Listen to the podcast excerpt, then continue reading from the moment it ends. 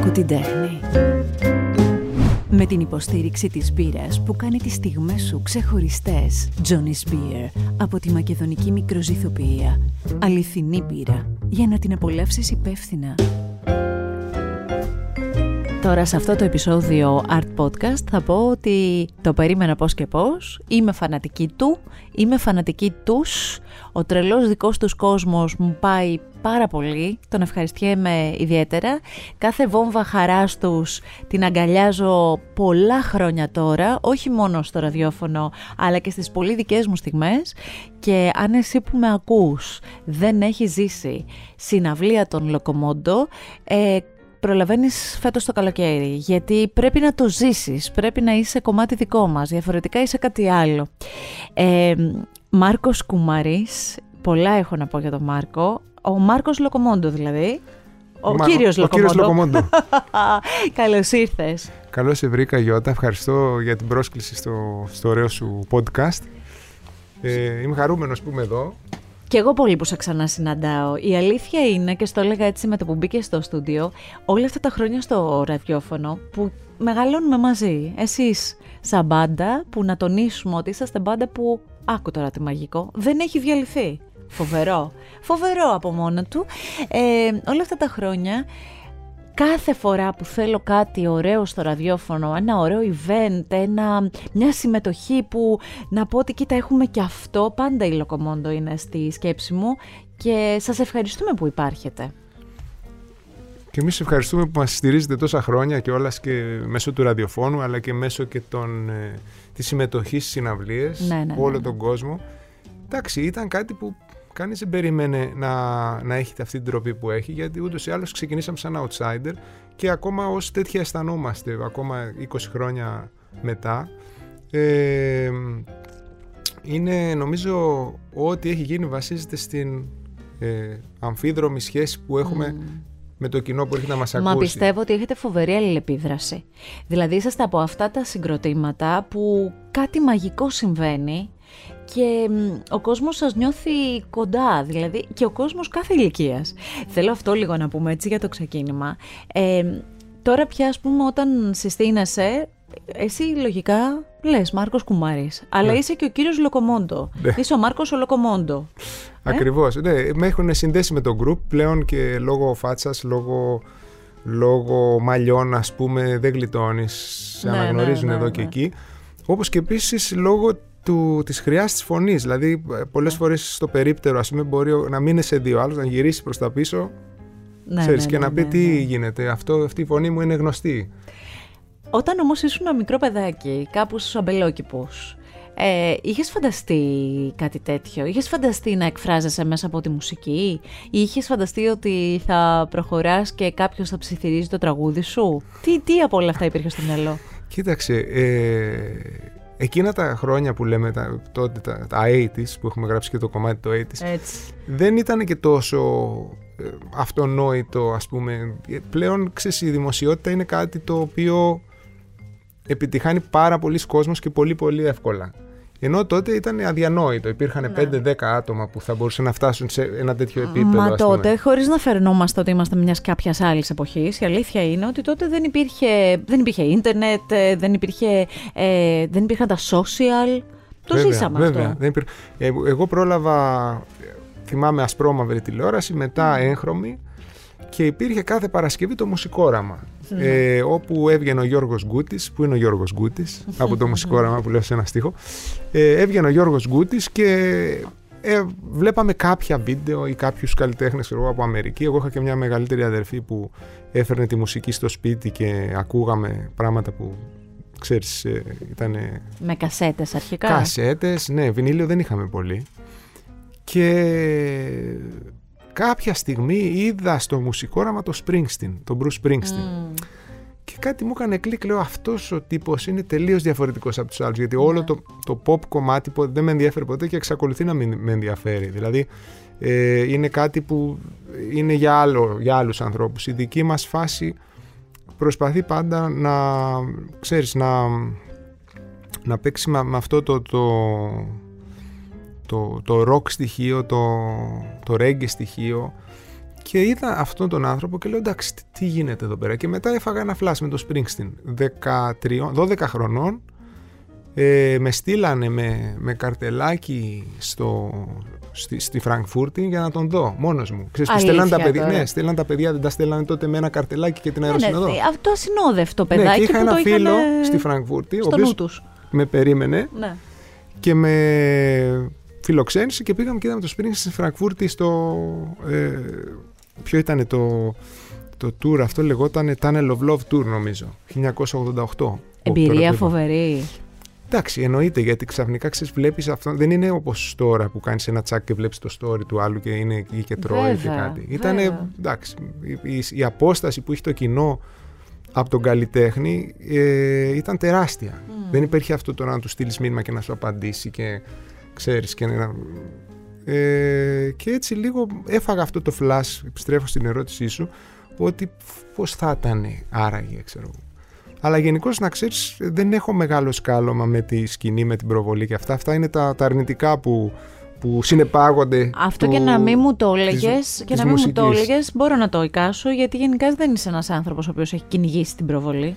Ναι, δηλαδή... αντιθέτως, μπορώ να πω ότι την έχουμε αποφύγει, δηλαδή όλοι, όλα τα παιδιά, όχι μόνο εγώ. Ε, κοιτάμε, ας πούμε, να έχουμε ε, ένα δυνατό live ε, χωρίς να γίνεται μεγάλη έκθεση. Ιδίως τώρα με τα social media και με την τηλεόραση και αυτά. Ε, αισθανόμαστε πιο άνετα σε, μια, σε ένα τέτοιο περιβάλλον. Ναι. Ε, Παρ' όλα αυτά, φεύγεις από την Ελλάδα και πηγαίνεις στη Γερμανία και σπουδάζεις βιολογία. Ναι. Μπράβο, όλα τα μπράβο, φοβερή. Εντάξει τώρα, φοβερά είναι τα, τα, τα, επόμενα που θα σου πω. Αυτό είναι το ξέρουμε ότι έχεις πάει, έχεις κάνει τις σπουδές σου εκεί. Εκεί όμως αρχίζεις και μελετάς έτσι, συστηματικά μουσική σε ένα άλλο επίπεδο. Μπράβο, ναι. Ε, γιατί εδώ πέρα μου είχε μείνει αποθυμένο. Πάντα προσπαθούσα mm. να φτιάξω μια μπάντα στην Ελλάδα. Το μόνο που έφτιαξα με μεγάλη επιτυχία ήταν ομάδα ποδοσφαίρου που ήταν φοβερή στη γειτονιά μας. Ήμασταν 10 χρόνια Μεγάλος θεσμός εκεί στους αμπελόκηπους. και ναι, μ' άρεσε πολύ να, η μπάλα εννοείται. Παίζεις ακόμα; Ε, τώρα έχω, έχω κάνει ένα χειρουργείο και δυσκολεύομαι να ξαναβρω τα πατήματά μου. Okay. Αλλά εντάξει, δεν φεύγει αυτό. Mm. Λοιπόν, και στη Γερμανία πρώτη φορά είχα την ελευθερία να, να παίξω σε μπάντες, να, να πειραματιστώ, παράλληλα με τις σπουδές στη βιολογία. Κάποια στιγμή σπούδασα και jazz, ε, κιθάρα και φωνητικά και άρχισα να το βλέπω πιο σοβαρά. Δηλαδή το σενάριο μήπως και το κάνω επαγγελματικά. Ας πούμε, ναι. πολύ ρεμπέτικο. Είχαμε, οργανώναμε εμείς την, την, ελληνική βραδιά όλης mm. τη περιοχής και ερχόταν ο κόσμος. Αλλά σε πολύ οικογενειακό επίπεδο. Έτσι. Συγγνώμη, και τι παίζατε, και, παίζατε ρεμπέτικα. Παίζαμε, παίζαμε ασταμάτητα. Είχα ένα φίλο, τότε φίλος μου ακόμα ο Βαγγέλης, ο Τριανταφυλλίδης, ο οποίος ήταν αυτός φαντάσου όταν οι Κατσιμιχέ είχαν πάει στο βερολινο στην αρχή ναι. με το Σενίχ, βιολιστή και αυτά που παίζανε ήταν, ήταν πολύ φίλοι. Ε, και είχε έρθει μετά στο Φράιμπουργκ και αυτός λόγω βιολογίας θυμάμαι και παίζαμε παρέα και με άλλους εκεί ξέρεις, ημιερασιτέχνες. Μετά είχα παίξει και με τσιγκάνους, gypsy swing, δηλαδή Django Reinhardt style. Το φαντάζομαι είναι πολύ ωραία εμπειρία, ε. Ήταν είναι αυθεντικό. Ήταν φοβερό γιατί ήταν το το στυλ το δικό τους, όπου δεν έμπαινες εύκολα μέσα και με αρπάξαν αυτοί και μου λένε κοίταξε, θα έρθεις λίγο μαζί μας, ξέρω εγώ, μία σεζόν. Εγώ εννοείται ότι εντάξει, ε, δεν το περίμενα γιατί αυτοί παίζουν πάρα πολύ καλά. Αλλά λέει δεν θα παίζεις όλο, μόνο συνοδεία. Όλο παίζει μόνο ο φύλαρχος. Ο αρχηγός της φυλή. Ο πιο χοντρός, ο πιο. Ωραίο, γιατί είναι και καμιά φορά στην ομάδα χρειάζονται κανόνες. Αλλιώς ναι, πώς ναι, θα ναι, ναι, λειτουργήσει. Και έμαθα και από εκεί πολλά. Μετά έμαθα και τη Ρέγγε πολύ και το, το Μάνου Τσάου πρώτη φορά τον άκουσα το 96, α, μάλλον έγραφες κάτι τους ξέραμε, αλλά το 96 σε, ξέρεις, εκεί πέρα με κάτι χίπιδες, με κάτι τέτοια και ακούγαμε και μου έκανε εντύπωση όταν βγήκε ο πρώτος δίσκος ο κλαντεστινο Τι είναι αυτό το πράγμα; Πού να φανταστώ ότι αργότερα θα πίναμε ρακί μαζί, στο, στο περίμενε, παγκράτη. Περίμενε, μην με πας ακόμη σε Μανουτσάο και τον Νίνο και αυτά. Θέλω ναι, στη ναι, συνέχεια. Ναι. Θέλω λοιπόν να, να, να μείνουμε σε αυτό ότι είσαι ένας νεαρός, ο οποίος κάνει σπουδές βιολογίας. Με τη βιολογία έχεις ασχοληθεί ποτέ επαγγελματικά; Αυτό δεν το ξέρω. Κοίταξε, πήγαινα πολύ σφαίρα. Δηλαδή, γενικά ήμουν καλός μαθητής και φαντάσου τώρα για να σπουδάσεις στη Γερμανία. Όταν σπουδάσεις στη Γερμανία, κάνεις όλα τα επιστημονικά κείμενα σε, σε γερμανική γλώσσα. Δηλαδή τρέχει το ναι. πράγμα. Δεν... Και η αδερφή μου ήταν βιολόγος, απλά τότε τι γινότανε. Η μόνη επαγγελματική αποκατάσταση στη βιολογία ήταν γενετική. Δηλαδή δεν υπήρχε αυτό η ομορφιά που να βγει στη φύση, γεωβοτανική, ε, ξέρω εγώ, οικολογία, όλα αυτά ήταν, δεν είχαν επαγγελματική αποκατάσταση. Ήταν μόνο γενετική. Ναι. Γενετική σημαίνει πας το πρωί, σκοτώνεις 300 ποντίκια, ε, η μυρωδιά από κάτω από τα σάπια ποντίκια σου έρχεται, ας πούμε κάνεις όλη τη μέρα στο εργαστήριο τέτοια πράγματα και δεν μας ενδιαφέρει ούτε την αδερφή μου ούτε και εμένα. Αυτή μετά ασχολήθηκε με κάτι άλλο και εγώ είδα ότι δεν ξέρω αν ξέρεις, είναι κάτι που θέλω να κάνω. Αλλά πήρα πάρα πολλά και από τις σπουδές. Συγγνώμη, πήρες πολλά και από τη Γερμανία, τα χρόνια ναι, της Γερμανίας. Ναι, 10 χρόνια εκεί. Γιατί το λέω ότι ε, ρε παιδί μου, έχω ακούσει πάρα πολύ κόσμο που έχει βρεθεί στη Γερμανία και που κάτι κλωτσούσε μέσα τους ναι. σε όλο αυτό που είναι η ναι, Γερμανία και το, το σύστημά της. Ε, εσύ ήσουν, έγινες κομμάτι της αυτή τη δεκαετία; Ναι, κοίτα να δεις. Ε, εγώ έκανα παρέα κυρίως με Γερμανούς τότε, γιατί οι Έλληνες που ερχόντουσαν εκεί ε, είχαν άλλα ενδιαφέροντα. Ήταν κυρίως νομικά, ιατρική, εγώ ήμουνα στη φάση μου. Όχι ότι είμαστε φίλοι εννοείται, αλλά με τους Γερμανούς ε, είχα δει πράγματα που μέχρι και σήμερα τα εκτιμώ πάρα πολύ. Στην πορεία βέβαια εντάξει, όταν περνάγαν τα χρόνια και έλεγες που θέλω να μείνω για πάντα, εκεί κλώτσισε που λες. Ναι. Δηλαδή είναι ο καιρός. Είναι ο καιρός. Είναι το χιούμορ. Είναι Άλλο. ότι και δεν κάνει και κρύο στην Ελλάδα. Ενώ εκεί κάνει κρύο. Αυτό είναι μεγάλη αλήθεια. Το δεν κάνει κρύο στην Ελλάδα μου ήταν μια φλασιά που έφαγα όταν γύρισα. Για το στρατό; Από τη Γερμανία, ναι, με, που με, λίγο μετά το στρατό, όταν αρχίσαμε και παίζαμε με τα παιδιά. Ε, καλά, να φανταστείς ότι εγώ ήμουν στη Γερμανία πάντα με ένα ποδήλατο, έτσι, δεν είχα αυτοκίνητο. Μείον 17, μείον 10, μείον 12, ήμασταν στο κρύο. Και όταν ήρθα στο στρατό προπαίδευση στον Πόρο, άνοιξη. Με τα πουλάκια, τσίου τσίου, ήταν ένα παραδείσιο πράγμα. Mm. Και όλοι ήταν με τη μούρη κατεβασμένοι, ου, α, η προπαίδευση, η βάρδια, το ένα, Και εγώ ήμουν έτσι, με το, με το χαμόγελο. Και λέγανε, λέει, αυτός ο κούμαρης, λέει, όλο με το χαμόγελο στα χείλη. Παραξενευόταν, λέει, τι κάνει αυτός, ξέρω εγώ, στον ελεύθερο χρόνο του. Και τους εξηγούσα ότι ξέρεις, δεν μπορείτε να φανταστείτε τι ωραίο πράγμα έχετε εδώ, έχουμε και δεν το ξέρουμε. Δεν κάνει κρύο στην Ελλάδα. Έτσι μάλλον προέκυψε αυτό, ε. Και ε, αυτό προέκυψε από μία, μία μέρα που παίζαμε και κάτω γινόταν κάτι τσακωμί, κάτι αυτά, κάτι μανούρες για μπουρδες. Ναι. Και βγαίνω έξω και με αγκαλιάζει αυτός ο, ο αέρας ο ανοιξιάτικος, ξέρεις, που, που σε χαϊδεύει και αυτά. Και, τι, τι, τι σκάμε, αρε αφού δεν κάνει κρύο στην Ελλάδα. Κατάλαβες. Δεν ποτέ Έλα απόψε κι να νιώσεις Όπως δεν νιώσεις ποτέ Σκέψου τώρα ότι δημιουργήσατε ένα τραγούδι, μας το χαρίσατε το τραγούδι αυτό, έχει γίνει σλόγκαν θα μου πεις σιγά το περίεργο, δεν κάνει κρύο στην Ελλάδα. Δηλαδή δεν είναι ότι είναι και κάτι φοβερό, μια. Ε, βάλαμε 10 λέξεις περίεργες στη σειρά και αυτά. Είναι μια αλήθεια που το λέμε το λέμε πάντα. Δεν κάνει κρύο στην Ελλάδα. Ε. Καταρχήν σε όλα αυτά δεν υπάρχει πρόθεση να ξέρεις. Δηλαδή έρχονται από πάνω. Δηλαδή κάτι γίνεται και γίνεται ένα κλικ. Το από πάνω εννοώ ότι γίνεται κάποιο κλικ που δεν μπορείς να το υπολογίσεις. Δεν είναι κάτι που λες, θα καράψω αυτό για να γίνει αυτό. Να. Εκείνη την ώρα έκανα αυτό και έσκασε. Η πλάκα ποια είναι βέβαια, το, το δεν κάνει κρύο στην Ελλάδα. Εμείς το βάλαμε σε ένα δίσκο όταν είχαμε πάει στη Τζαμάικα το 2005. Όταν Ο ακόμα... μαγικός αυτός δίσκος. Πρόσεξε, ναι. Και τότε δεν ενδιαφερόταν κανείς, ούτε ο Λοκομόντο ήξερε τίποτα. Ούτε και έγινε το Δεν κάνει κρύο στην Ελλάδα επιτυχία τέσσερα χρόνια μετά. Από μόνο του, το 9. Χωρίς βίντεο κλιπ, χωρίς τίποτα. Το βίντεο κλιπ που βλέπουμε στο YouTube είναι μια κοπέλα από την Κρήτη που έκανε ένα, μια σαν εργασία και με πήρε τηλέφωνο. Μου λέει: Έχεις πρόβλημα, λέει να το βάλω σε μια εργασία το, αυτό το κομμάτι. Λέω: Πάρ το, βάλ το. 20 εκατομμύρια ναι. views, ξέρω εγώ. Ε, η, η σκέψη να δημιουργήσετε ένα group ε, ένα γκρουπ ε, με αγόρια που είχατε μάλλον ίδια κοινή αισθητική στη ζωή, όχι μόνο στη μουσική, στη ζωή. Γιατί διαφορετικά αν έχεις άλλες βλέψεις και ο καθένας έχει αλλού το νου του, στη ζωή ξαναλέω, δεν μπορείς να συνεπάρξεις τόσα χρόνια. Δηλαδή 20 χρόνια παντρεύεσαι, χωρίζεις, ξαναπαντρεύεσαι, κάνεις διαφορά. Για να μπορείς να συνεπάρξεις σημαίνει ότι οι βασικές αρχές του καθενός ε, είναι πολύ κοντά με του άλλου. Η αρχική σκέψη λοιπόν για τη δημιουργία των λοκομόντο, ποιο πρωί, μεσημέρι, απόγευμα, ξημέρωμα ήρθε. Λοιπόν, κοίταξε. Ε, εγώ φαντάσου ήμουνα στο ναυτικό, έτσι. 19 μήνες ναυτικό τότε, από 21-19, ε, στην ορχήστρα του ναυτικού και άρχισα να γνωρίζω διάφορους μουσικούς από εκεί. Οι περισσότεροι ήταν από το χώρο του λαϊκού, του pop λαϊκού, να το πούμε έτσι. Ε, και κάποιος μου λέει, ξέρεις, έχω ένα φίλο μπασίστα, το Σπύρο, που παίζει ρέγγε σε μια, μια μπάντα ρέγγε. Οπότε όταν, βγήκα, ε, όταν έβγαινα εγώ έξω ε, σε άδεια, άρχισα να παίζω με αυτά τα παιδιά ρέγγε. Και είδα δύο παιδιά που μου χτυπήσαν πολύ, το Σπύρο τον Πεζέ και το Σταμάτη το Γούλα. Ήξερα βέβαια από το ναυτικό μέσα το Γιάννη, τον, ε, τον άλλο λοκομόντο, τον ναι. πρώτο, τον Γιάννη τον Βαρνάβα, και εμείς οι τέσσερις κάναμε τον αρχικό πυρήνα.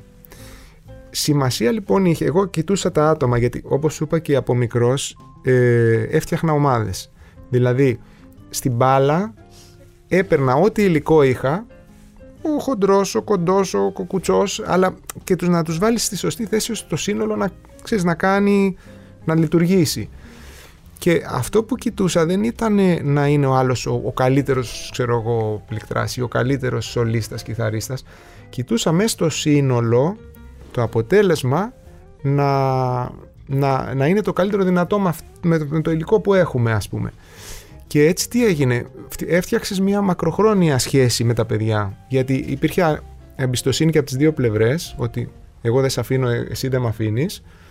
Και πάμε με ό,τι έχουμε. Μπορεί να χρειαστούμε 10 πρόβες, ενώ οι άλλοι θέλουν μία, δεν πειράζει γιατί το, το αποτέλεσμα θα είναι μακροπρόθεσμα πιο, πιο δυνατό. Όσο σε ακούω να μιλάς, επιβεβαιώνω ε, για μία ακόμη φορά, γιατί πολλές φορές το έχω πει για σένα σε διάφορους κύκλους, είσαι από αυτούς τους σπάνιους αρχηγούς ομάδας. Γιατί το να είσαι αρχηγός, όλοι νιώθουμε ότι θέλει να έχεις κάποια συγκεκριμένα χαρακτηριστικά. Για μένα θέλει να έχεις παιδεία και τα υπόλοιπα χαρακτηριστικά, προφανώς. Αλλά να έχεις παιδεία. Γιατί εσύ τους έχεις κρατήσει όλους αυτούς τους ανθρώπους, έχετε κρατηθεί ο ένας με τον άλλον, φαντάζομαι και στα εύκολα και στα δύσκολα, και στις μαγικές στιγμές που βρίσκεστε δίπλα στο Μανουτσάο, και στις δύσκολες στιγμές που παλεύετε να παίξει κάτι ή να πληρωθείτε από κάτι. Γιατί καμιά φορά καθόμαστε εδώ και λέμε για τις επιτυχίες, αλλά όπως έχει πει χαρακτηριστικά ο Φίλιππος Πλιάτσικας, εμείς έχουμε κάνει ρεκόρ με τη. Ε, βέβαια, έχουμε παίξει σε κάτι φοβερές βραδιές με δύο ανθρώπους από κάτω και δεν πληρωνόμασταν για κανένα λόγο. Εσείς θυμάστε γεμάτα τα στάδια, αλλά εμείς θυμούμαστε και εκείνες τις δύο φορές που έλεγε ο Μπάμπης στο Φίλιππο και ο Φίλιππος στον Μπάμπη ότι εντάξει, έχουμε δύο σήμερα. Θα παίξουμε, θα παίξουμε. Έτσι γίνεται. Ακριβώς. Τι γίνεται, ουσιαστικά κοντεύει λίγο να χαθεί αυτό το που είναι η έννοια της μπάντας. Η μπάντα είναι ένα brotherhood που λέμε, όπως και να το κάνεις. Δηλαδή άπαξ και περάσει τα τρία χρόνια, τέσσερα, έχεις ζήσει τόσα πράγματα μαζί, φαντάσου αν έχεις ζήσει 20. Που και μόνον αυτό ο άλλος βλέπει που έρχεται και βλέπει αυτή την αδερφότητα, να το πω έτσι εισαγωγικά, ε, βλέπει και το καλό στοιχείο μέσα του ότι μπορεί να λειτουργήσει φίλε ε, το σύνολο. Ναι, ναι, δηλαδή δεν κοιτάμε τώρα ποιος θα φανεί και ποιος θα κάνει και ποιος θα κάνει εξώφυλλα και αυτό που μας ενδιαφέρει είναι να είναι καλή μουσική, να, είναι, να είμαστε τίμοι απέναντι στον άλλον, να έρθει ο άλλος και πραγματικά να περάσει καλά και φοκουσάρουμε σε αυτό, στην κρούβα, στο, στο, σε, μια, σε ένα ειλικρινές αλυσβερίσι με τον άλλον. Και κοιτούσα λοιπόν ε, Γιώτα να δω ποια άτομα έχουν τα χαρακτηριστικά αυτά ώστε να αντέξουν και στα δύσκολα και στα mm. εύκολα. Και λίγο και ο πατέρας μου το έλεγε, μου λέει: Εσύ έχεις φοβερή ανθρωπογνωσία. Ξέρεις δηλαδή ε, να διαλέγεις ποιος κάνει, ποιος δεν κάνει. Και έτσι φάνηκε δηλαδή ότι τα παιδιά είναι από το, από το 2003 είμαστε η ίδια σύνθεση. Mm-hmm. ίδια. Mm. Συν κάποιοι που έρχονται και φεύγουν, αλλά και αυτοί κάθονται 7-8 χρόνια, 10 χρόνια. Άκου την τέχνη και απόλαυσε μια λάγκερ φρέσκια, ξανθιά και απαστερίωτη από εκλεκτές ποικιλίες η μπύρα όπως τη θέλεις. Johnny's Beer από τη μακεδονική μικροζυθοποιία του Γιάννη Ετόγλου. Τη βρίσκεις σε επιλεγμένα σημεία πώλησης. Μάλλον πολύ καλός στο να διαλέγει ήταν και είναι ο άνθρωπος, γιατί είναι και ένας ξέρετος άνθρωπος σε όλα του, ο Άκης Ογκολφίδης. Α, γεια σου. Και το έχουμε συζητήσει και με τη σύζυγό του, με την Ελένη Δήμου, γιατί νομίζω ότι στον Άκη Γκολφίδη πολλά χρωστάει η μουσική γενικότερα. Καταρχήν ο Γκολφίδης είναι καλλιτέχνης. Δεν είναι ε, υπόλοιποι τίτλοι, ναι. παραγωγός, ξέρω Έχει καλλιτεχνική προσέγγιση σε αυτό που κάνει ας πούμε. Μίλησέ μου για εκείνη τη στιγμή λοιπόν που σας ε, εντόπισε και σας επέλεξε ο Άκης Ογκολφίδης και είπε θα στηρίξω και πάμε να προχωρήσουμε. Ε, είχε, ήταν πολύ σημαντικό όλα αυτές οι συγκυρίες γύρω από τον Άκη γιατί ουσιαστικά ήταν μια στιγμή που εμείς ήμασταν ακόμα στο προβάδικο. Δεν, είχαμε, mm. δεν ξέραμε να παίζουμε live ακόμα, δεν ξέραμε τι θα πει. Εγώ καταρχήν δεν ήμουν frontman. Α ξεκινήσουμε από αυτό. Εγώ απλά έπαιζα κιθάρα. Και τραγούδαγα δεύτερα φωνητικά. Δεν με ενδιαφέρει τον μπροστά ποτέ. Και ακόμα μπορώ να σου πω δεν με πολύ ενδιαφέρει, αλλά τέλος πάντων το κάνω επειδή πρέπει. Ε, και σε αυτή τη φάση συναντάει ο Γκολφίδης και λέει: Παιδιά, γράφτε στο Σιέρα. Στο Σιέρα που ήμασταν σε ένα προβάδικο πιο μικρό από αυτό που, που είναι για, για τους καλλιτέχνες, εδώ για μένα που είμαι εκφωνήτρια όταν γράφω στο Σιέρα χαίρομαι, είναι ένας ιστορικός χώρος. Φαντάσου τότε που έμπαιναν και βγαίνανε από το Σιέρα τα ονόματα, ονόματα, τα οποία και εκείνη την εποχή έχουν τερά... πολύ μεγαλύτερη απόσταση από σένα από ό,τι έχουν τώρα. Έτσι. Τώρα δηλαδή μπορεί να δεις ένα τεράστιο όνομα και να, το, να παίζετε φάπες. Ναι, ναι. Λόγω των social όλα αυτά έχουν μικρύνει. Μικρύνει, Ενώ τότε σωστά. ήταν τεράστιες οι αποστάσεις. Ναι. Δηλαδή ερχόταν η Αρβανιτάκη, τελείωνε στις 10 και εμείς ξεκινάγαμε, τα, τα, μας έβ, έβρισκε κάτι ώρες ε, ξέρεις, πρωινές από τις 10 ως τις 5 το πρωί που δεν πάει κανείς. Για να Και- βάλει, να, βάλει το και, κενό. Και, βα- και γράφαμε στο Σιέρα τότε. Και κάνουμε ένα δίσκο, τον πρώτο, τον, ε, ένας τρελός κόσμος. Ο Άκης να έχει εξαστιαστεί, έχει βάλει το... έχει κλείσει τα φώτα, χορεύει, κάνει... Ε, γιατί ο Άκης ήταν, ξέρεις, μεγαλωμένος στην Αφρική, στο Μπουρούντι και ακούει τώρα Έλληνες που παίζανε λίγο άφρο, λίγο τέτοια και αυτά και λέει πω, πω, πω, εδώ είμαστε, πολύ γούσταρε Του πάρα άρεσε πολύ. ο ήχος Του άρεσε πάρα ο πολύ. ήχος πάρα πολύ. Και μας βοήθησε και, και το όνομα Λοκομόντο μαζί με τον Άκη το, το, το φτιάξαμε γιατί είχαμε και ένα άλλο όνομα τότε που δεν του άρεσε. Τέλος πάντων, το, η, ουσιαστική, η ουσιαστική συμβουλή του Γκολφίδη ήταν η εξής. Μας έδωσε την πίστη σε αυτό το πράγμα που δεν είχαμε. Δεν είχαμε, εμείς δεν πιστεύαμε τώρα. Σαν ότι- να σας ανέβασε σκαλοπάτι ήταν. ναι, σαν να αλλά σας έβαλε κάπου αλλού. όταν σου λέει κάποιος ότι ξέρεις, Πάμε, το έχετε. το έχετε και λες, Μμμ. δεν νομι... Μμμ. όχι, το έχεις. Πήγαινε και θα, σε- θα δεις, ξέρω εγώ. Και στο λέει, ξέρω εγώ, Γκολφίδης. Οπότε καταλαβαίνεις, έπαιξε πολύ μεγάλο ρόλο. Ε, Εσύ, έτσι, ε, θέλω μια ερώτηση εδώ Μμ. να σου κάνω. Εσύ τώρα, μετά από τόσα χρόνια, όταν βλέπεις κάποιος νεαρός να το έχει, του το λες; Ναι, απλά τι γίνεται. ε, πρέπει να δεις σε ποιο πλαίσιο προχωράς. Έτσι. Δηλαδή, προχώρα πού. Θα πας σε ένα reality, θα πας, ξέρω εγώ, να διαφημίζεις κρέμες στο Instagram. Δηλαδή, προχώρα πώς. Δηλαδή, Ναι. πρέπει λίγο να δεις και τότε... η- Είμα, εμείς προλάβαμε μια δισκογραφία που κατέρε εμένα, αλλά υπήρχε ακόμα. Μμμ. Προλάβαμε μια ζωντανή σκηνή που ακόμα μπορούσε να Σωστά. στηρίξει κόσμο. Μετά ήρθε το ολικό τέτοιο. Άρα τώρα του λες προχώρα, αλλά βρες πού θα προχωρήσεις. Αυτή ναι, είναι η γιατί διαφορά. ουσιαστικά η μουσική και ο τρόπος που την αντιμετωπίσουμε τώρα έχει αλλάξει τελείως. Ε, βέβαια. είναι... Εδώ παίρνουμε γενικά σε δουλειές ανθρώπους ανάλογα με τους followers στο Instagram. Ισχύει αυτό. Ναι, και, και τι γίνεται, ότι τα social τι, ως, στη μουσική έχουν, κάνει, τη- τη- έχουν επηρεάσει με τον εξής τρόπο. Ότι ουσιαστικά έχεις ένα μεγάλο, τεράστιο range από ακούσματα. Μμμ. Δηλαδή δεν μπορεί να φοκουσάρεις σε 4, 5, 10. Έχεις ε, μια τεράστια γκάμα. Οπότε είναι μια πολύ γρήγορη επαφή με πολύ πράγμα και πολύ λίγη σε βάθος. Δηλαδή δεν αφιερώνεις χρόνο σε Σωστά. ένα πράγμα. Αφιερώνεις αυτό το χρόνο και το μοιράζεις σε πολλά πράγματα. Άρα η, η σχέση που, που φτιάχνει ο ακροατής με τη μουσική πια δεν έχει βάθος. Δεν μπορεί να έχει, δεν φταίει, δεν, δεν φταίνουν τα παιδιά. Δεν μπορεί να έχει βάθος. Μμμ. Δηλαδή, εμείς όταν ακούγαμε ένα άλμπουμ 50 φορές και φαντάσου πόσο χρόνο της ζωής μας είχαμε αφιερώσει. Ο άλλος, άμα ακούει 50 διαφορετικά πράγματα για 20 δευτερόλεπτα, παπά και έχει φύγει. TikTok, Ε, ξέρω ε, εγώ, είναι είσαι- διαφορετικό. είσαι- έχεις είναι πο- άλλος ρυθμός Ναι, ζωής ολόκληρο. η μουσική θέλει χρόνο. Η μουσική θέλει να της αφιερώσεις άπλα. Και ρελαντί. από, εκείνο, από εκείνη τη στιγμή λοιπόν που λέμε το πάμε και αλλάζουμε και πιστεύουμε στον εαυτό μας και προχωράμε, πότε έρχεται η πρόταση να φύγετε και να πάτε ε, σε άλλα μέρη, Τζαμάικα και να κάνετε μαγικά πράγματα που τώρα που το σκέφτομαι εγώ καμιά φορά λέω κοίτα να δεις και πώς σας δόθηκε η ευκαιρία αλλά και πώς πιάσατε την ευκαιρία και την... γιατί πολλές φορές μας δίνεται μια ευκαιρία αλλά την αφήνουμε και περνάει. Ναι, ναι, ναι, Εσείς ναι, ναι. εκεί κάνατε, εντοπίσατε τη στιγμή. Κοίταξε, αυτό έφταιγε ο Γιάννης. Καθόταν σε ένα καναπέ και έλεγε και δεν πάμε λέει να γράψουμε. Τώρα πώς φτάσαμε βέβαια σε Ναι, αυτό το αυτό. σημείο. Λοιπόν, ε, τότε τι κάναμε. Ερχόντουσαν ρέγγε συγκροτήματα στην Ελλάδα. Οι Wailers, οι Steel Pulse, οι ξέρω εγώ, Scatalites. Και θέλετε να τους ανοίξετε. Εμείς εσείς. κάναμε support. Ναι. Λέγαμε, όχι, όχι να μας πληρώσετε, πληρώνουμε να παίξουμε support. Πόσα να σας δώσουμε. ναι, ναι, ναι, ναι. Και λίγο, λίγο, λίγο, λίγο και βλέπαμε και πώς παίζουν οι άλλοι, αλλά γνωρίσαμε και έναν τρομπονίστα όπου ήταν σ- εκ των υστέρων μάθαμε ότι ήταν το δεξί χέρι του Μάρλεϊ και έπαιζε στους Κάταλατς και έπαιζε στους... Μια τεράστια μόρφη γιατί το τρομπόνι στην Τζαμάικα είναι σαν το μπουζούκι στην Ελλάδα. Ναι. Είναι το, το κύριο όργανο πάνω στο οποίο επικεντρώνει το άλλος. Και μας λέει αυτός, you guys, ξέρεις, ελάτε Τζαμάικα να γράψετε ε, εδώ και λέμε εντάξει τώρα μας δουλεύει αυτός. Ευτυχώς στην παρέα μας ήταν ένας ε, δαιμόνιος επιχειρηματίας ε, τον οποίο πο- με με έχει παρακαλέσει να μην λέω το όνομά του και δεν το λέω ο οποίος ε, έκανε τα δύνατα δυνατά να, να στήσουμε ένα project με 14 Έλληνες και να πάμε στην Τζαμάικα να γράψουμε. Αυτό Σε μια ήταν- δύσκολη χώρα και επικίνδυνη γενικά. Εννοείται. Ναι, ναι, έτσι. μια χώρα με μεγάλη εγκληματικότητα με, ε, που ήθελε να έχει στο νου σου συνέχεια, να μην κυκλοφορείς νύχτα. Που όμως έχει τη μουσική της παντού.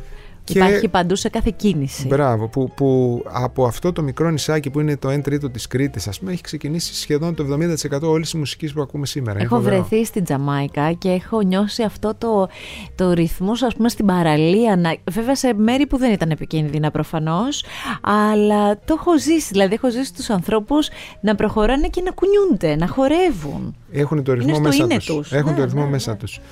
Δηλαδή, είσαι στην πηγή εκεί. Οπότε πάμε τώρα στην πηγή της Ρέγγε και ηχογραφούμε σε μια στουντιάρα, γιατί ουσιαστικά αρχικά θέλαμε να πάμε στο Kingston μέσα, που δεν γινόταν, θα φεύγαμε σε κομματάκια ας πούμε. Ναι. Μιλάμε για έξι φόνοι τη μέρα και συμμορίες και πόλεμοι και αυτά και η αστυνομία εκεί κουβαλάει κάτι τέτοια. Δηλαδή κάτι ούζει... Ναι, ναι, ναι. Ε, ε, είναι πόλεμος. Δεν έχει στρατό καταρχήν. Ο στρατός είναι αστυνομία. Ε, και λέμε εδώ φεύγουμε, δεν πρόκειται. Και πάμε πάνω και βρίσκουμε ένα στούντιο εντελώς τυχαία, εντελώς τυχαία, χωρίς να το έχουμε οργανώσει και μα- βρίσκουμε ένα κενό ανάμεσα σε γκορίλας και συνέντο Κόνορ. Ήταν δηλαδή. Στη... Και λέει: Έχουμε αυτές τις 12 μέρες. Και 12 μέρες στην Τζαμάικα βγήκε ο δίσκος. Και γράψαμε. Ποια εκεί- τραγούδια γράφτηκαν εκεί; Λοιπόν, γράψαμε. Το πιο γνωστό είναι το Δεν κάνει κρύο στην Ελλάδα και η Φραγκοσυριανή, ο Γλάρος, ε, το Brain Control, τηλεκοντρόλ. Δηλαδή αυτά όλα μπήκαν σε αυτό το δίσκο. Όταν ακούσανε την ε, Φραγκοσυριανή, τη διασκευή σας προφανώς, αλλά ε, τους βάλατε λίγο στον κόσμο του Βαμβακάρη, του τι γίνεται, του τι είναι, τους βάλατε σε αυτό; Ναι, γιατί ουσιαστικά η, η πρώτη ηχογράφηση ήταν με μπουζούκι. Ένα σάπιο μπουζούκι. Εν τω μεταξύ που είχα φέρει, το είχα φέρει μόνο για την πλάκα, αλλά λέω κάτσε να το. Δεν ήταν με κιθάρα όπως είναι στο δίσκο. Και λέει, What is this, a mandolin; Όχι, λέω μπουζούκι, μπουζούκι. Με μπουζούκι μπαγλάμα και το παίζαμε. Και κοιτάγανε αυτοί τώρα οι, Βέβαια. οι Τζαμαϊκανοί, σου λέει, Τι είναι αυτό τώρα; Και ακούγανε τον groove και λέει, Α, yeah, man, ξέρω εγώ, τους άρεσε. Τους άρεσε η γκρούβα. Όπως άρεσε μετά και όταν γυρίσαμε στο στέλιο το βαμβακάρι, που το ακούει αυτό και λέει, Πού, πω, φοβερό το κάνανε. Τι super». ωραία. Ναι, και ο Δημήτρης κάπω του χρωστάμε πολλά από την MBI. Πήγε στο στέλιο και κανονίσανε να, να μας δώσει την άδεια. Και έτσι πήραμε την άδεια να κάνουμε τη βγήκε. φραγκοσύρια. Εγώ δεν ήθελα παρεμπιπτόντως, έτσι. Τι εννοείς, γιατί; Δεν ήθελα. ε, αυτό το κάναμε πιο πολύ για, για, για την πλάκα μας με αυτό το στυλ. Ότι λέω εντάξει, τώρα μην ε, θεωρηθεί η ιεροσιλία του δε- ρεμπέτικου, ας πούμε. Όχι, όχι, λέει προχώρα, το θέλει και ο Στέλιος και λοιπά. Λέω, Μα ήταν ένα τόσο ωραίο φρεσκάρισμα. Τότε δεν σκεφτόμασταν έτσι. Δηλαδή ήταν και πιο αυστηρές οι εποχές. Σωστά. Έτσι δεν είναι, δεν είναι όπως τώρα. Πολλοί κάνουν διασκευές και παίρνουν τα παλιά και τα... Ακριβώς. φτιάχνουν. Ήταν μια εποχή που το κοινό που ήταν πάρα πολύ αυστηρό. Γι' αυτό και ήταν πολύ δύσκολα τα πρώτα βήματα που κάνει ο καθένας. Ήταν πολύ αυστηρό. Σου λέει, Απ, τι είναι αυτό, τι είναι εκείνο, τι είναι Ναι. το άλλο. Και. Αλλά η αλήθεια είναι ότι παίζαμε και τότε πάρα πολύ καλά. Πάρα πολύ καλά. Δηλαδή, επειδή αργήσαμε να βγούμε έξω στο live, δηλαδή παίζαμε σίγουρα 4-5 χρόνια μικρά μαγαζιά, όταν μετά έγινε γνωστό το group, ήταν έτοιμο να, να αντέξει τα μεγάλα τα πατάρια με τις 8 και τους 10.000. Και ήταν. Όλα γίνανε όπως έπρεπε, με αργό ρυθμό. Γιατί μ' αρέσεις πολύ Φράγκο Συριανή Σε γουστάρω πολύ Φράγκο Συριανή Από όταν σ' είχα πρωτοδεί Φράγκο Συριανή Τότε στο είχα πει Φράγκο Συριανή Κάτω στην παρακοπή Φράγκο Συριανή Πήγα να πάθα να κοπεί Φράγκο Συριανή Γιατί μ' Φράγκο Συριανή, Φράγκο Συριανή, Φράγκο Συριανή. Πες μου λίγο για την πρώτη φορά που θυμάσαι και θυμάστε να εμφανίζεστε κάπου και πια ο κόσμος να είναι πάρα πολύς. Ναι, αυτό ήταν πολύ σοκαριστικό. Ήταν το κύτταρο, στο οποίο κύτταρο είχαμε παίξει μια φορά απέναντι από το κύτταρο, ε, σε 7 άτομα, όπως είπες και πριν για τον Φίλιππο. Και ένα χρόνο μετά ή δύο χρόνια μετά έχει το τετράγωνο κάνει μια ουρά τέτοια, μια, ένα ανεξήγητο πράγμα. Δεν μπορούσαμε να το καταλάβουμε γιατί έγινε αυτό. Ε, είχε παίξει ρόλο βέβαια και η Φράγκο Συριανή που την είχε πάρει το. Νομίζω εσείς την είχατε πάρει στο Σφαίρα τότε. Ήταν η, εκείνη η μαγική στιγμή που παίζανε τα τραγούδια σας και στα έντεχνα, με πολλά εισαγωγικά, Μπράβο, για όσους δεν με μπράβο, βλέπουν μπράβο. τώρα, και στα mainstream, με πολλά εισαγωγικά, γιατί εγώ Ναι, γενικά ναι, αυτά ναι, τα ναι, στεγανά ναι, ναι. δεν τα πολύ μπορώ. Αλλά ήταν εκείνη η στιγμή που, σα- που ξαφνικά γίνεται αποδεκτή από όλους. Δηλαδή έπαιζαν στα ραδιόφωνα όλα και λέγαμε και η μεν και η δε ότι Α, παίζουμε κι εμείς λοκομόντο. Και το ωραίο ήταν ότι δεν ήταν σπροχτό. Δηλαδή δεν ήταν ε, ότι παίξει αυτό, παίξει εκείνο για να ξέρεις, είναι μια κάποια υποχρέωση. Δηλαδή άρεσε σε ένα όχι, όχι, παραγωγό. άρεσε, άρεσε. Ήταν η παραγωγή και ήταν και η. Ξέρεις τι ήταν, ε, Μάρκο. Ε, οι ανοιχτόμυαλοι διευθυντές Α, μπράβο, ραδιοφώνων. ναι, ναι, ναι. Είναι πολύ σημαντικό αυτό. Γιατί καμιά φορά. Που αγαπάνε τη μουσική, ρε παιδί μου. Ναι, που λένε ότι η μουσική είναι μία. Ωραία, συμφωνούμε για, για εμπορικούς λόγους, δηλαδή καθαρά καταλαβαίνουμε ότι υπάρχει μια κατηγοριοποίηση. Ναι, ναι, ναι. Αλλά δεν γίνεται. Η μουσική είναι μία. Και όταν έχεις ένα ελεύθερο να παίξεις κάτι που ε- έτσι κι αλλιώς σου αρέσει, ναι να παίξει. Γιατί να μην παίξει άλλωστε. Ε, γι' αυτό και ε, η- τα τραγούδια σας αυτά πια τα ξέρουν, τα τραγουδάνε, τα πιστεύουν και τα στηρίζουν οι πενηντάριδες, αλλά και οι εικοσάριδες του τώρα. Δηλαδή, και, και σου βάζω τώρα εγώ το 20 και το 50, μπορώ να πάω και στο 10 κάτι και στο 60 κάτι, δεν έχει να κάνει. Αλλά θέλω να πω ότι αγκαλιάστηκαν πια από πολύ μεγάλη μερίδα ανθρώπων. Ναι, ναι, έγινε σαν, ε, πώς να πω, σαν ε, ένα ευρύ άκουσμα Ναι, ναι. από τα παιδάκια τα μικρά που τους αρέσει ο ρυθμός μέχρι τους μεγάλους, μέχρι τους πιο μεγάλους από εμάς κιόλας. Που τους Έτσι. θυμίζει, ξέρω εγώ, ο άλλος ήταν ναυτικός, ο άλλος του άρεσε το Ναι, ναι, Μάρλεϊ, ναι, ναι. του άλλου του άρεσε, ξέρω εγώ, η ευλαμπία από άμα είναι πιο ρέγγε, οτιδήποτε. Έτσι. Ε, και αυτό είναι ε, πολύ ωραίο. Είναι πολύ ωραίο. Για, για, για, για την όλη ιστορία. Δηλαδή, ο, και επιστρέφω και σε αυτό που λέγεις, δεν το περιμέναμε ότι θα γίνει κάτι τέτοιο. Δεν, δεν θέλαμε κιόλας να πάει τόσο πιο πέρα. Και εμένα τώρα, αν με ρωτήσεις ποια. ε, Ξέρω εγώ, θε- δεν θα ήθελα να σου πω περισσότερη προβολή, περισσότερη δημοσιότητα από αυτό που Κάτσε έχουμε όμως τώρα, περίμενε. Τι εννοείς περισσότερη προβολή; Ετοιμάζεστε, θα τα πούμε και στην πορεία, ετοιμάζεστε για να γιορτάσετε και σ- μαζί με εσάς και εμείς τα 20 δικά σας χρόνια. Ε, θα, θα είναι πάρα πολύς ο κόσμος. Το ξέρεις. δηλαδή δεν υπάρχει. Αυτό που έχετε καταφέρει ωστόσο, και πρέπει να σας το δώσουμε αυτό, γιατί είναι μια μαγική συνταγή. Δεν έχετε αναλωθεί σε συνεντεύξεις, δεν έχετε αναλωθεί σε εμφανίσεις. Εμφανίζεστε όποτε θέλετε εσείς, μας κάνετε τη χάρη, αλλά παρόλα Εκεί- αυτά εκεί που είναι καλά. γεμίζουμε. Εκεί που είναι καλά. Και τα γεμίζουμε όλα. Ναι, Αυτό είναι ναι, το ναι, μαγικό ναι, που έχετε ναι. καταφέρει. Εντάξει, ξέρεις τι γίνεται. Α- Αυτό, γι' αυτό δεν μπορώ να σου. Δεν έχω εξήγηση. Γιατί μου έκανε εντύπωση, λέω μετά τον κορονοϊό, τώρα εντάξει, μεγάλος ο κόσμος μπούρου μπούρου. Ήταν όλα τίγκα.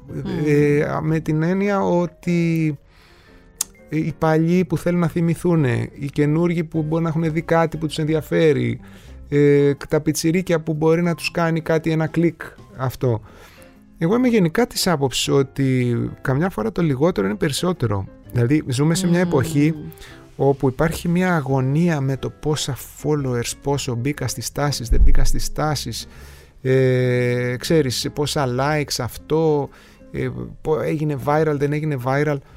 Όλο αυτό το πράγμα πιστεύω ότι δεν εξυπηρετεί τελικά τον, τον, τον δημιουργό, τον creator ας πούμε, είτε βίντεο. Ε, υπάρχει μια τεράστια βιομηχανία γύρω από αυτό και λέμε αυτό το πράγμα είναι κάτι που μας διασκεδάζει. Μας διασκεδάζει όμως και όταν σκοντάφτει κάποιος, όταν έχισε τον καφέ του, όταν είπε κάτι λάθος. Και υπάρχει ένα τεράστιο, μια τεράστια βιομηχανία γύρω από αυτό που σε βάζει στο τρύπο ότι πρέπει να ποστάρεις πιο συχνά. Ο αλγόριθμος σου λέει δεν είχες αλληλεπίδραση, δεν σου ρίχνω. Ε, ο άλλος σου λέει, ξέρεις, πρέπει τόσες φορές τη μέρα. Τόσες... Οπότε τι γίνεται, αφενός και κουράζει τον άλλον. Ο άλλος, άμα σε δει μία, δύο. Εγώ δηλαδή ανθρώπους που θαυμάζω, ας πούμε, πες στο Springsteen τώρα, άμα τον βλέπω συνέχεια στο Facebook, του- άντε, μα ξέρεις, τον σκρολάρω να φύγει. Δηλαδή, Μέχρι και το Springsteen. Μέχρι και το Springsteen, γιατί δεν είναι ο Springsteen, είναι η ομάδα του. Είναι η ομάδα. Που, που σε κουράζει. Πρώτον Θέλω- και δεύτερον, ότι ουσιαστικά ε, σου τρώει και χρόνο και ενέργεια από τη δουλειά σου τελικά. Δηλαδή, αν βάλεις Από δύο, την με, ουσία της δουλειάς σου. αν βάλεις δύο με τρεις ώρες τη μέρα στο να δείχνεις τη φάτσα σου και τον εαυτό σου συνέχεια και πώς βγαίνω και τι κάνω. Και, ε, μετά χάνεις το focus. Δηλαδή, η μουσική είναι μια επικοινωνία με, με, με άλλα πράγματα. Δεν είναι να δείξεις τη φάτσα σου. Δηλαδή, οι, οι καλλιτέχνες που είναι πραγματικοί καλλιτέχνες, αυτούς που κοιτάμε εμείς για να μάθουμε, είχαν αυτό το χαρακτηριστικό. Δεν, δεν τους ενδιαφέρε ε, 24 ώρες πώς θα βγουν και ξέρεις αν θα βγουν ωραία στο εξώφυλλο. Υπάρχει, έχουμε μπερδέψει Μμμ. τον μουσικό δημιουργό με τον influencer. Είναι άλλο το ένα, άλλο το άλλο. Δεν μπορείς, κάπως σε βάζει λίγο ο άλλος σε μια διαδικασία να γίνεις influencer. Και έτσι αναγκαστικά θα ακούσεις κατά μουσική. Συγγνώμη για το σκάτα. Δηλαδή, Ναι, ναι. θα, γιατί αναγκαστικά θα, θα έχεις κάποιον που τον γουστάρεις για, για κάτι άλλο και όχι για το... Και σε βάθος χρόνου όμως θα φανεί. Δηλαδή ε, το λιγότερο είναι περισσότερο. Δηλαδή βλέπεις όχι μόνο εμείς, πο- πόσος κόσμος δεν χρησιμοποιεί τα social τόσο πολύ και είναι γεμάτος. Λες τώρα, περίμενα, έχω δύο πράγματα. Το πρώτο, λες το λιγότερο είναι περισσότερο. Είσαστε και ένα συγκρότημα που έχετε πει πολλά όχι. Ε, 9 στα 10, ναι. 9 στα 10. Ναι, ναι, ναι.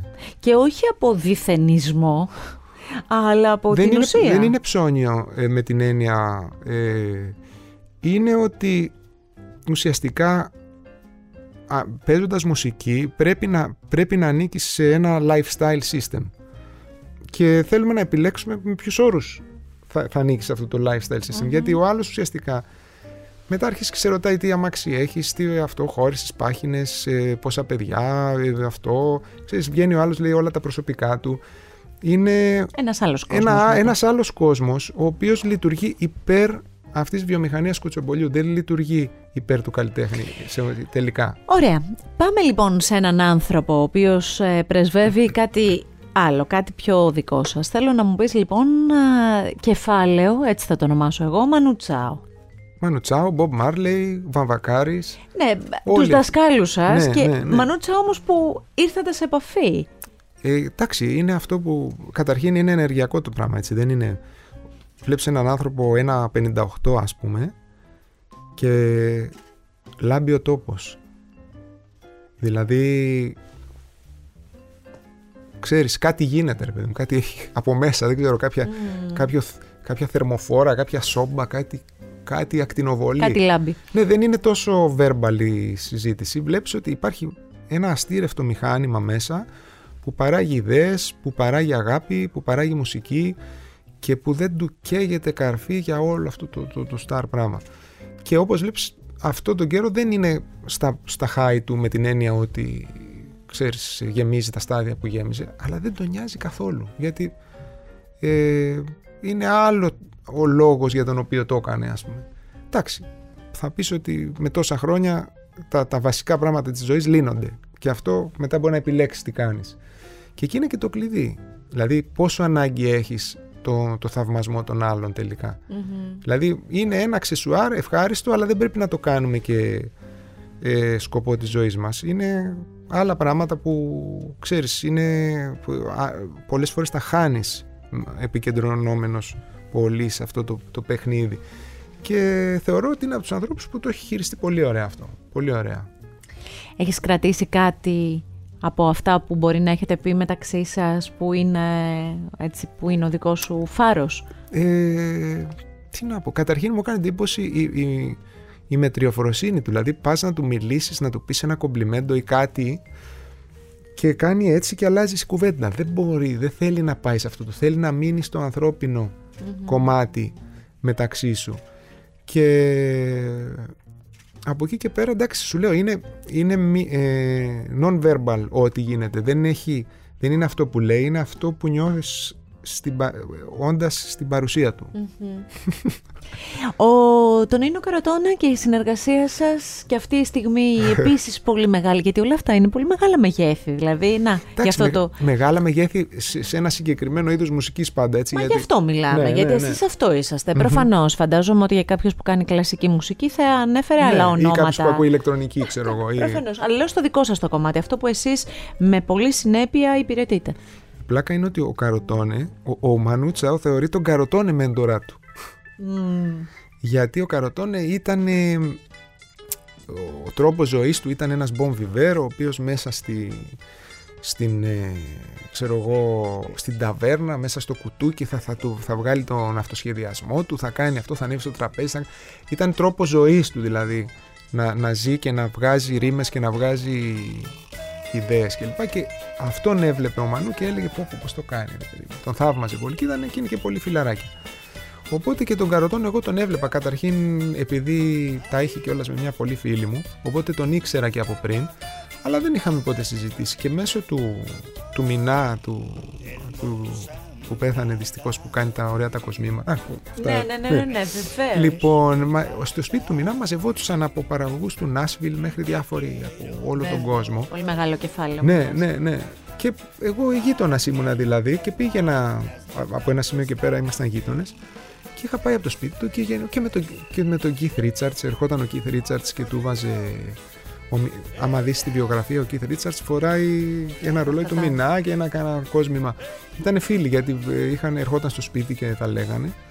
Οπότε και μέσα σε όλους αυτούς είχε έρθει και ο Καροτόνε και με τον Καροτόνε είπαμε αυτό είπαμε εκείνο. Εγώ είχα ένα πολύ ωραίο, ένα πολύ ωραίο ρίφ με τον Παγλαμά που το είχα φυλάξει από χρόνια και λέω τι θα το κάνω, τι θα το κάνω, τι θα το κάνω του λέω σ' αρέσει αυτό; Μου λέει πάμε, πάμε να τα γράψουμε στιχάκια μαζί και γράφαμε, έγραφα εγώ ισπανικά, έγραφε και αυτός ισπανικά μιλούσαμε και κάναμε το κομμάτι και έχουμε φιλία από τότε, έχουμε παίξει και μαζί και με την Πιλούκα και γενικά είναι, είμαστε, είμαστε στην ίδια, στο ίδιο team. Τι ωραία, σ' ακούω που τα λες και χαίρομαι πάρα πολύ για αυτή την πορεία και από κάποια πράγματα έρχονται χωρίς να το έχεις επιδιώξει αλλά εγώ νομίζω ότι με ένα μαγικό τρόπο εσύ το οδηγείς, εσύ ο ναι. κάθε εσύ, έτσι, ο κάθε εγώ κάπως οδηγούμαστε σε αυτό που αλήθεια πιστεύουμε belleza pirata. Tu cuerpo y tu cara. Para que no te vayas, yo canto esta canción. Έλεγες πριν για τις ρήμες. Πάμε λίγο στο κομμάτι της δημιουργίας. Uh-huh.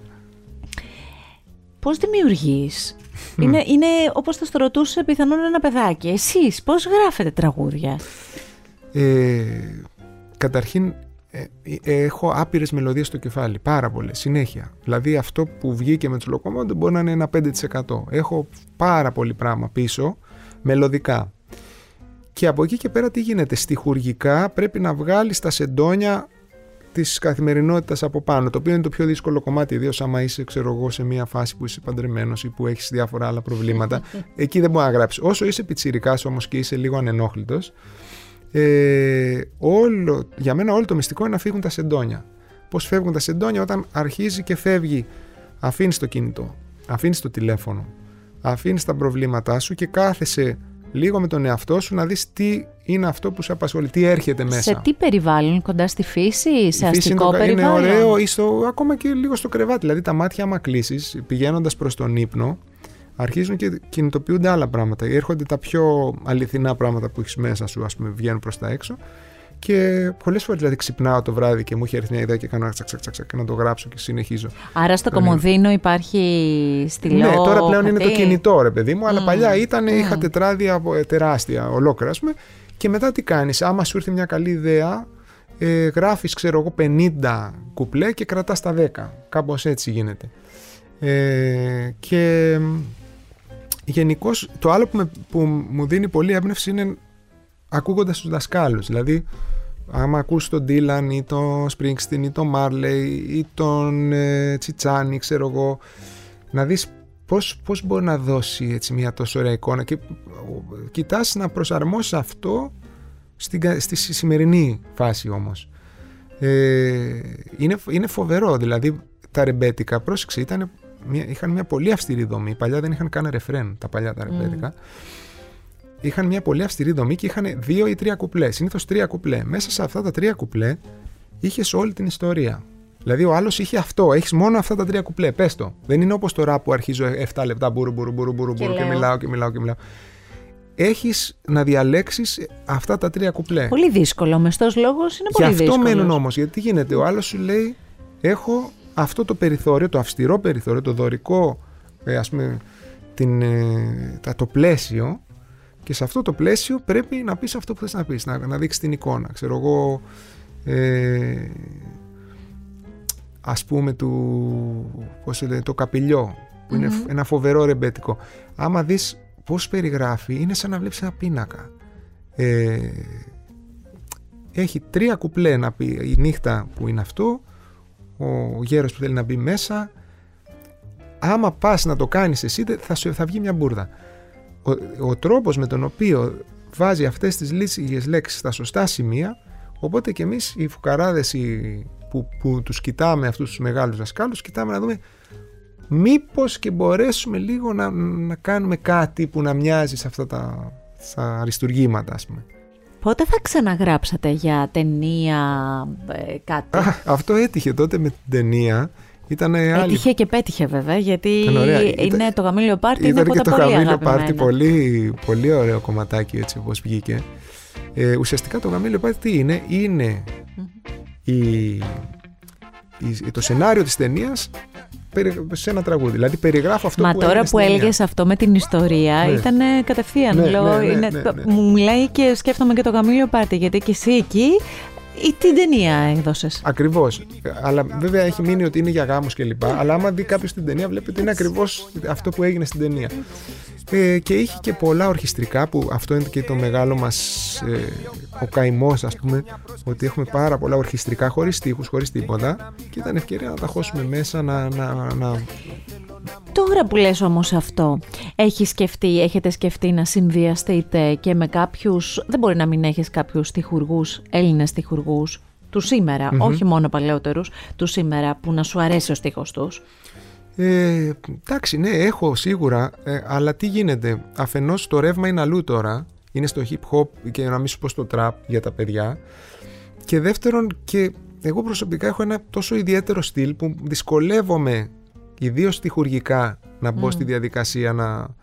Το έχω κάνει μερικές φορές και, και μ' άρεσε και πέτυχε κιόλας. Ε, αλλά δεν το κάνω συχνά γιατί έχω και λίγο τόσο υλικό που ξέρεις, θέλω να βγάλω και δεν προλαβαίνω. Οπότε ξέρεις, θα προτιμήσω άμα έχω ένα μικρό κενό ε, από τη ζωή Ναι. να μπορέσω να, να κάνω κάτι δικό μου. Απλά τώρα όλα, επειδή όλοι είναι με οικογένειες, με, με υποχρεώσεις, με, με διάφορα προβλήματα ας πούμε, κάνουμε ό,τι μπορούμε στο, στον ελάχιστο χρόνο που θα μας αφήσουν τα κενά υπόλοιπα. αυτά. Στα κενά. Περίμενε όμως, ε, επειδή αντιλαμβάνομαι ότι είσαι ένας άνθρωπος που, πώς να το πω τώρα, προχωράς στον δρόμο με κεραίες ανοιχτές. Δηλαδή αυτό καταλαβαίνω μμμ, από σένα, μμμ. ότι έχεις κάποιες ευαισθησίες που πιάνουν αυτές τις συχνότητες. Ε, τώρα που είσαι πια και σε μια άλλη φάση ζωής, όπως λες, δηλαδή πατέρας. Α, μέσα από την οικογενειακή ζωή, μέσα από, την, από το ίδιο σου το παιδί. Δεν παίρνεις ερεθίσματα που Εννοείται, θέλεις έτσι να τα εννοείται. καταγράψεις, να τα Φυσικά. τραγουδήσεις, να τα πεις, να τα επικοινωνήσεις. Μα σχεδόν ό,τι γράφουμε από εδώ και πέρα είναι από, έρχεται από αυτό το πλαίσιο.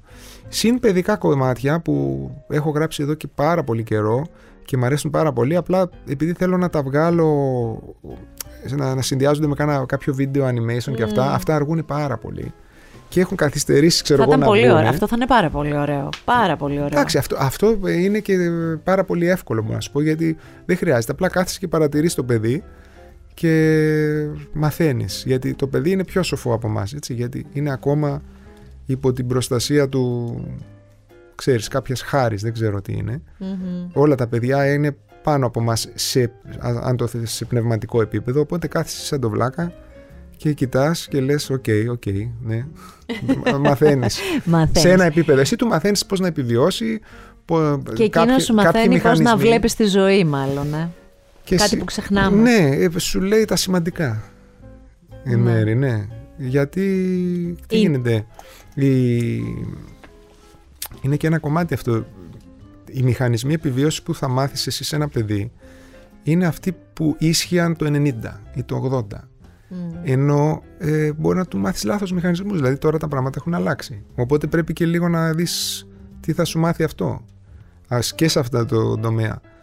Για μένα είναι πάρα πολύ fascinating που λέμε, πολύ ε, ενδιαφέρον ε, και συναρπαστικό να όλη αυτή η εμπειρία να παρακολουθείς και το, τα πάντα, ακόμα και τη φύση να παρακολουθείς και το... Ξέρεις, δηλαδή είμαστε σε μια εποχή που όλοι μιλάνε, όλοι μιλάνε, μιλάνε, μιλάνε, μιλάνε, όλοι πρέπει να, ξέρεις, να, να, να κάνουν express, θέλω να εκφραστώ, θέλω να αφήσω το στίγμα μου, θέλω... Και οι, οι ιδέες και η, η σοφία έρχεται νομίζω όταν σταματήσουμε λίγο να μιλάμε και καθίσουμε λίγο να, να αφουγκραστούμε τι γίνεται. Εγώ τι γίνεται γύρω μας ας πούμε; Τι, ξέρεις, ε, και από εκεί επιστρέφοντας στην ερώτησή σου προκύπτουν τελικά και οι, οι καλές ιδέες. Είναι όταν ε, κάνεις λίγο πίσω πολλές φορές. Πιστεύω δηλαδή τα social ε, κάνουν ζημιά σε αυτό το θέμα. Εμένα με ξέρεις ότι είμαι πολύ σκεπτικός με το... με το... Εγώ πιστεύω ότι κάνεις ε, μόνο αυτά που είναι τα απολύτως απαραίτητα που κάποιος άλλος πρέπει να σου πει ότι ξέρεις κάτι πρέπει να ανεβάσεις αυτό. Α πούμε τώρα Ναι. να έχετε μία μεγάλη συναυλία, έρχεται καλοκαίρι. Αναγκαστικά. Λοκομόντο. Εγώ το λέω μέσα από την ψυχή μου με παιδικό ενθουσιασμό. Δεν ξέρω αν θα είναι η κόρη σου εκεί. Πάντως, εγώ θα είμαι εκεί με, με, με όλα τα χρώματα πάνω μου. Γιατί η μουσική σας στο μυαλό μου έχει χρώμα, έχει καλοκαίρι, έχει ήλιο, έχει ωραία μηνύματα, έχει μια οθοότητα που μου αρέσει πάρα πολύ. Έχει όλα αυτά. Για μένα αυτή είναι η Λοκομόντο.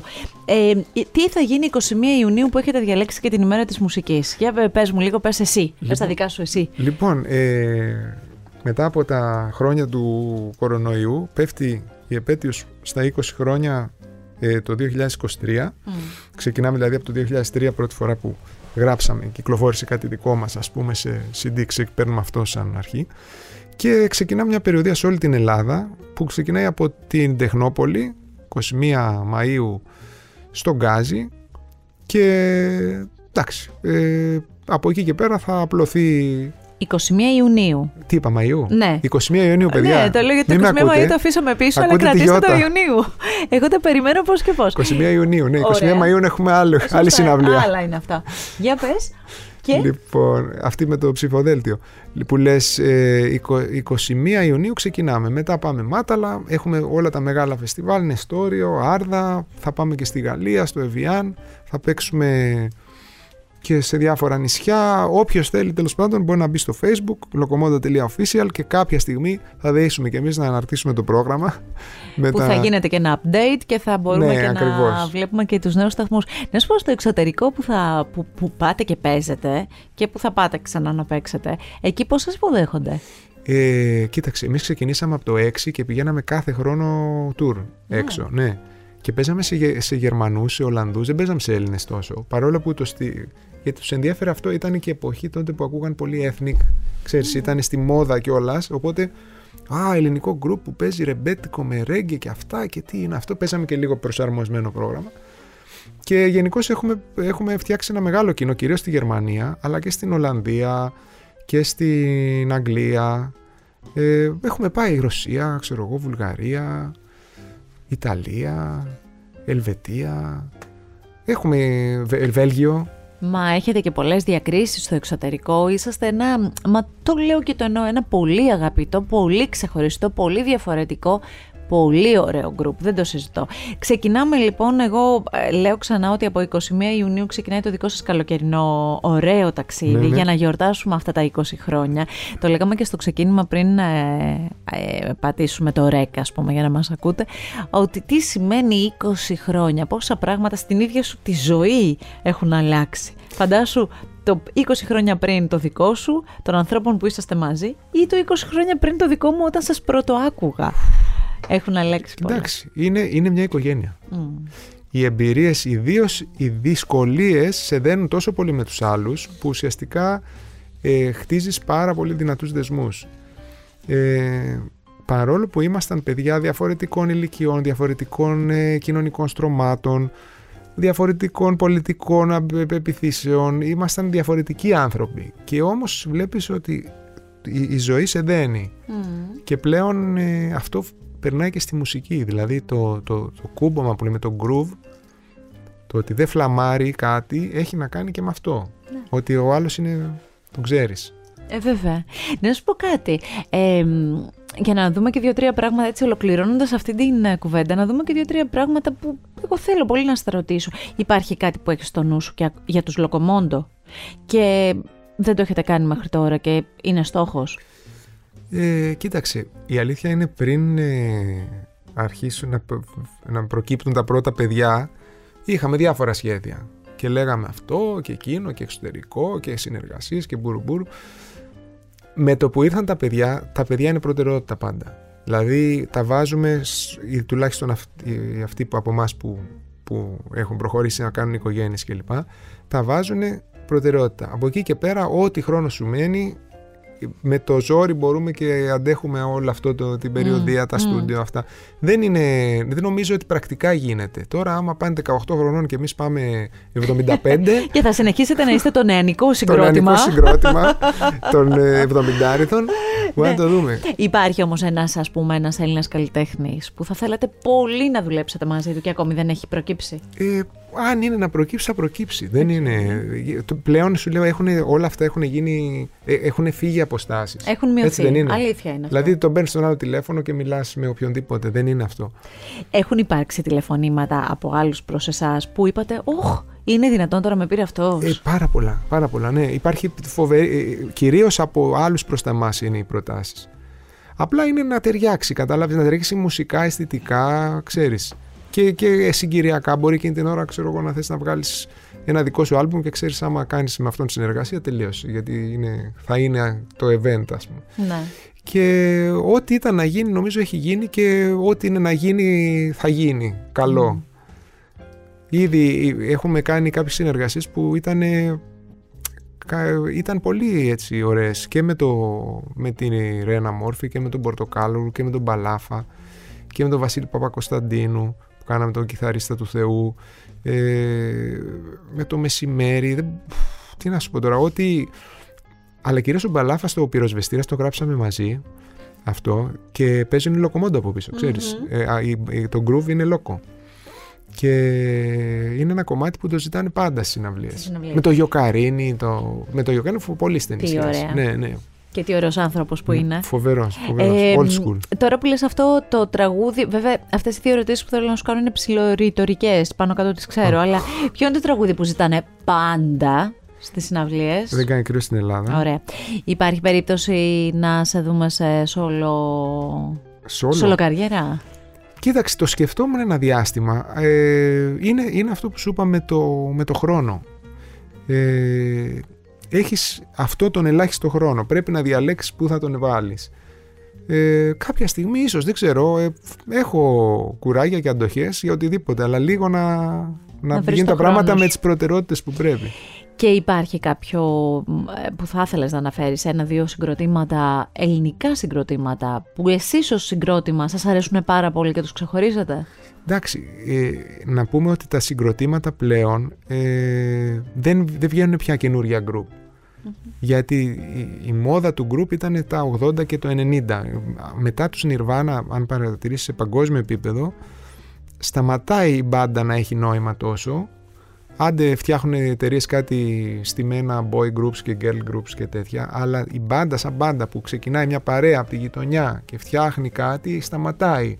Οπότε πρέπει να πάμε πίσω στο χρόνο. Δεν βγαίνουν πια συγκροτήματα. Στην Ελλάδα έχουν γίνει κάποιες ε, προσπάθειες αυτό το. Δηλαδή, το τελευταίο. Τώρα που το λες βεβαίως, το τελευταίο σε που άλλο, θυμάμαι εγώ. Σε άλλο χώρο μουσικής. Ναι, σε άλλο χώρο μουσικής, όχι σε εσάς. Σε αυτό που λες είναι. Σίγουρα είναι σαν, μπάντα, σαν μπάντα, οι τρύπες ήταν μια φοβερή μπάντα. Σαν ηχόχρωμα, σαν όλα. Όλη, όλο το σύνολο, όχι μόνο ναι. οι στίχοι του Αγγελάκα, αλλά ήταν και η κιθάρα του Παπαδόπουλου. Ήταν μια φοβερή μπάντα οι τρύπες. Ε, και οι Φατμέ μου αρέσαν πάρα πολύ. Εννοείται. Με αυτή τη σύνθεση που παίζανε και παλιά και γενικά και ο Πορτοκάλογλου, ξέρεις, δεν είναι μόνο τραγουδό, είναι φοβερός κιθαρίστας. Φοβερός κιθαρίστας. Νομίζω είναι κοινός τόπος αυτό, το λένε όλοι. Ναι. Δηλαδή, σημείο Κα... αναφοράς. Ναι, ναι, αγαπάει το όργανο δηλαδή και είναι. Ε, και τότε ήταν τα πράγματα και πιο αυστηρά. Δεν μπορούσε να παίξει άμα δεν ήσουν καλός τότε. Και γι' αυτό και εμείς είχαμε. Ε, μα έκρινε ένα πολύ αυστηρό κοινό, όχι όπως τώρα που βγαίνεις mm. και κάνεις ένα playback και σου λέει πήγα και είδα τον τάδε. Ναι, ναι, ναι. Δηλαδή ήτανε, ήρθαμε από τις εποχές που υπήρχε ακόμα αξιοκρατία, ας πούμε. Λοιπόν, Μάρκο, το ραντεβού τουλάχιστον για την Αθήνα είναι με το καλό 21 Ιουνίου, καλοκαίρι 2023. Εσείς κλείνετε την 20 ετία σας. Εμείς κάπου θα σας συναντήσουμε. Για μένα είναι και μαγικό να σας συναντήσω σε κανένα νησί. Γιατί αυτό το σκηνικό είναι, είναι καλοκαίρι, είναι ωραίο, είναι το σωστό. Ε, μου έλεγες και έτσι θα κλείσω ότι τώρα πια ας πούμε για τους συμμαθητές της ε, κόρης σου είσαι ο κύριος Μάρκος Λοκομόντο. Δηλαδή Μάρκος το όνομα, Λοκομόντο το επίθετο και φαντάζομαι ότι λίγο δυσκολεύονται που η κόρη έχει άλλο επίθετο. Δηλαδή από τη μία ο Μάρκος Λοκομόντο από την άλλη παίζει και το κουμάρι κάπου ναι, ναι, ας πούμε ναι. να υπάρχει. Ε, θέλω να έχεις υγεία και έμπνευση Επίσης εύχομαι και σε σένα τα καλύτερα και σε ευχαριστώ πολύ για την πρόσκληση. Είδα το podcast σου, μου άρεσε πάρα πολύ και χάρηκα πολύ που... Χαίρομαι πολύ που σε ακούω να το λες. Που μου κάνεις την πρόταση. Πολύ χαίρομαι. Να ξέρεις ότι θαυμάζω πολύ την πορεία σου και θαυμάζω πολύ το ακέραιο του χαρακτήρα σου που με όποιους και αν έχω μιλήσει τα μουσικά πράγματα ε, όλοι εκεί καταλήγουμε. Καλή επιτυχία, καλό καλοκαίρι, ε, να είστε καλά και να περνάμε πάντα καλά μαζί σας. Ευχαριστώ Γιώτα και φιλιά στους ακροατές. Αυτό το επεισόδιο Art Podcast και κάθε επεισόδιο Art Podcast μπορείτε πολύ εύκολα να το απολαύσετε κλικάροντας στο artpodcast.gr ή μπαίνοντας σε όποια από τις δημοφιλείς πλατφόρμες επιλέξετε εσείς για να ακούσετε podcast. Με την υποστήριξη της αληθινής μπύρας Johnny's Beer από τη Μακεδονική Μικροζηθοποιία. Μία επίσκεψη στις νέες εγκαταστάσεις στο αγρόκτημα προαστίου, στο τρίτο χιλιόμετρο δράμας μικροχωρίου, θα σε μοιήσει στον κόσμο της μπύρας.